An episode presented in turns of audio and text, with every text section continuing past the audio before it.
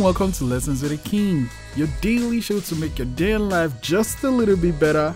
Today's lesson, lesson 369 Know the boundary of your competence. Know the boundary of your competence. Uh, fake it till you make it, sure.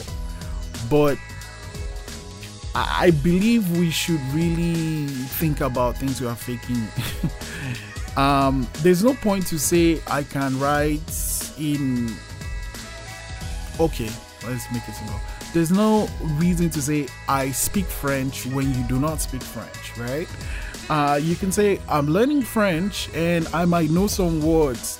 That can be how you're faking it because you do know some words and you're not being dishonest about that, but you cannot speak French or do that. So while that might give you the job, it might also give you the opportunity to learn because they're like, oh, this person can do XY job, but they need the French for it. So maybe we'll send them to training to go learn. That might be an opportunity.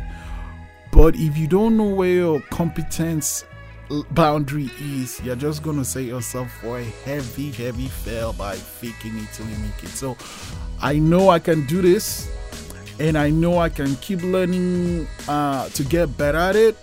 But for now, this is where I'm at. I'm working to get better. That's the mindset we should have.